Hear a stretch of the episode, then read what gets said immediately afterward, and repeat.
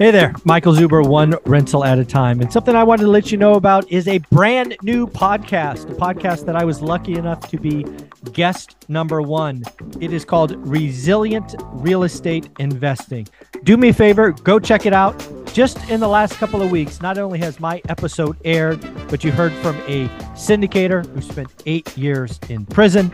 You've heard from a movie theater operator who has had their side hustle produce 20 properties.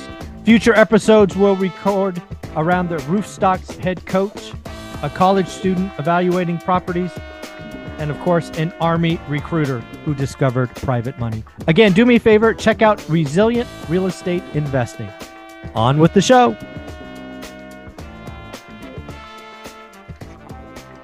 Good morning, good afternoon, good evening, folks. Michael Zuber, one rental at a time.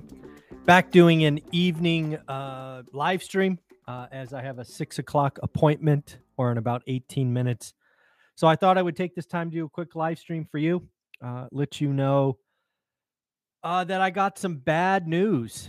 Uh, I got a couple of notes from mortgage brokers uh, that I know. Uh, Matt, the mortgage guy, included. Matt, thank you very much for the video. And folks, all I have to say is, well, that escalated quickly. What am I talking about? Uh, you have heard me over the last two, maybe three weeks talk about 30 year mortgages, owner rock, best credit, 20% down, going to 7%. Well, we are officially not there yet, but we got to 6.99 today at par. What par means is no points. Again, this is the best credit, real down payment, owner rock, and uh, we're at 699. This means that for the rest of us, we're certainly in the sevens. It means that investors might be in the eights. Folks, it is getting real out there. So, what does this mean? What does 7% mortgage rates owner OC mean? Well, it means winter is here. It means winter is here. I think there's a couple of things. First, if you are in a transaction, if you are in escrow, in escrow, and your buyer or you as the buyer or you the investor do not have a rate lock, you are going to be in for a very negative surprise. If you ran your numbers at six and a half and you end up getting seven and a half, that's going to hurt. So, if you are in escrow and you have a rate lock, congratulations. If you like it, lock it. We've been saying that for several months now. You're good to go. You're you're clear to close, you know, assuming that you like the deal, nothing has changed. If your rate is locked, you're good to go. If you're not, if you chose to float, if you chose to gamble, you chose to risk it all, it um, rerun your numbers. Rerun your numbers. I mean, th- I mean, I, there's there's somebody I know who was in contract for 432 units, something like 75 million bucks. And uh, let's just say you don't typically lock these commercial properties, at least not till the end. And he's going to cancel the deal he's not going to necessarily cancel the deal, but he's going to tell the seller he's going to cancel the deal.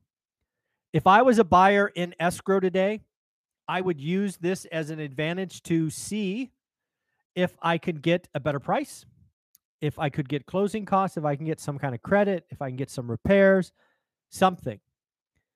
You have to realize as a buyer today, an investor today, you have you have the power uh, you are the pretty girl or the pretty boy at the dance. Everybody wants to dance with you.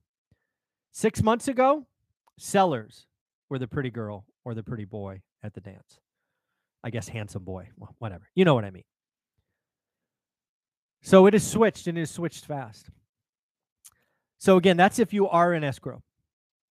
If you have a property listed today, um, and you have a low mortgage rate, uh, you know, more and more people are just going to take their properties off the market. I meant what I said earlier this week. I believe on September 15th, which is one week ago. It is one week ago I said this. Phase two of the housing crash has started. Phase one, demand destruction. We've already lost 18 million buyers at 6%. How many buyers are we going to lose at seven, seven and a half, eight? We are going to see unheard of demand destruction. However, I believe because the Fed broke housing, that we are going to see unheard of crazy supply destruction. And that is phase two. I believe phase two of supply destruction actually started in August. What a lot of people missed in the August announcement, there are a lot of channels celebrating the median home price drop. What they missed and actually what I missed in my first read of the report. So I missed it as well.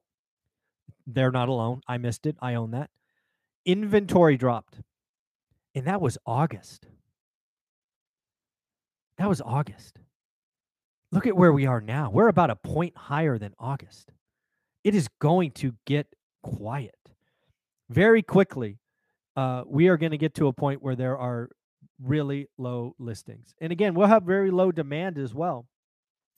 We are very quickly in in you know, a week ago, I thought phase 2 of the housing crash would take us below 4 million transactions in January or February. I'm here to tell you right now, it might be November. It could be December. This thing is going to crater we are going to be in a housing led recession. The housing market was in a depression already. It's going to be dark. Now for prices. Again, what a lot of people don't realize about home prices is they are sticky. They're not like stocks, they're not like NFTs, they're not like trading cars, cards, they're not like anything else because they exist on the Has, Has, My, Maslow's hierarchy of needs, whatever that's called. Maslow's. That's what it was. Maslow's hierarchy of needs. You got water, then you got food, then you got shelter. It is um, families are going to run calculations. And I thought the move up market was dead at 6%. The move up market at seven or seven and a half is non existent. The housing market from September 15th, which I called last week, until March 15th, not much is going to happen. There will be some markets that feel pain. Certainly, markets that iBuyers are in are done. Um, I think the iBuyers very quickly run out of cash and they're bankrupt. So if you're in Phoenix and they've got 2,000 home listings, that's going to be a problem. If you're in Vegas and they got 1,800 listings, that's going to be a problem. That's not most of the country. Most of the country don't have iBuyer problems most of the country is just going to slow down. So, what to do as an investor? You are interested in being an investor. Well, it's always a good day to do a great deal. You know, that sounds cute to say. But for most of you that are just trying to figure this out, this is a this is a time to double down on doing the work. What is that? What do I mean? You always heard me about focus, buy box, daily discipline, run your numbers. But the next six months, it's gonna they're gonna be weird. I I have no idea what's coming, and I look at my market every day. I have no idea what's coming. So what I would do as a brand new investor is I would get geeky on my spreadsheet. What does that mean? So let's say you find a house, one, two, three Main Street. You put it in your spreadsheet. You put it in at 6.99 or 7.99 or 8.99, whatever rate you put it in, you put it in and you find out it's a 4% return. I want you to do this. I want you to play with your spreadsheet and understand how the numbers work. I want you to take this 4% yield and I want you to make it 8% by changing one variable. What does that mean? Well, here's the deal. When you look at your yield when I with what I teach and talk about, you can change all the variables. First thing I want you to do is I want to change the price. How much does the price have to fall before your yield doubles? Okay, that's one row. Row number two how low does the interest rate have to go? Price stays at the original, so it's not the lower price, it's the original price. How low does the interest rate have to go for the yield to double?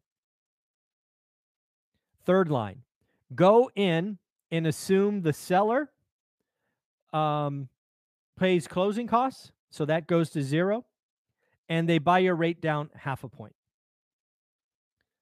This is the time, and Rodrigo, thank you for the super chat. That's very, very nice of you. I appreciate that. This is the time to understand the math. The, the beauty of the spreadsheet, the beauty of the le- yield calculation that I teach and talk about and use to this day is how simple it is. You have the ability to change very little variables and really goose your return. This is the time. And then lastly, uh, what I want to say before I go off to my six uh, six o'clock call, which I want to be early for and be respectful of the host, is do the work. Please follow your market. I believe that most markets will be flat to down inventory. But what I just said should mean absolutely zero to you. You have your buy box.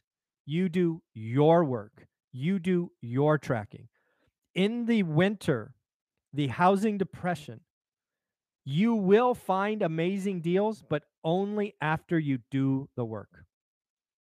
So, again, I am tasking you to figure out how to make your yield double. I am asking, imploring you to keep doing the work. This is not a time to sit down. The housing market is weird. I have not lived through an environment where rates more than doubled. I've not lived in an environment where rates went up 1% in a month. This is crazy times. And they're going higher, I am afraid. So folks, do the work. If you if you want, buy the course, be a part of the community. You get in the private Facebook group with other amazing people. In the winter that we are in, you need to be around other people doing the work. Don't be that person trying to do this alone. Too much negative information, too much noise do the work, get around other people doing the work, and you will be in a much, much better headspace. So at the end of the day, take care of yourself. Rodrigo, again, thanks for the uh, super chat, man. I appreciate you. Take care, everyone. Bye.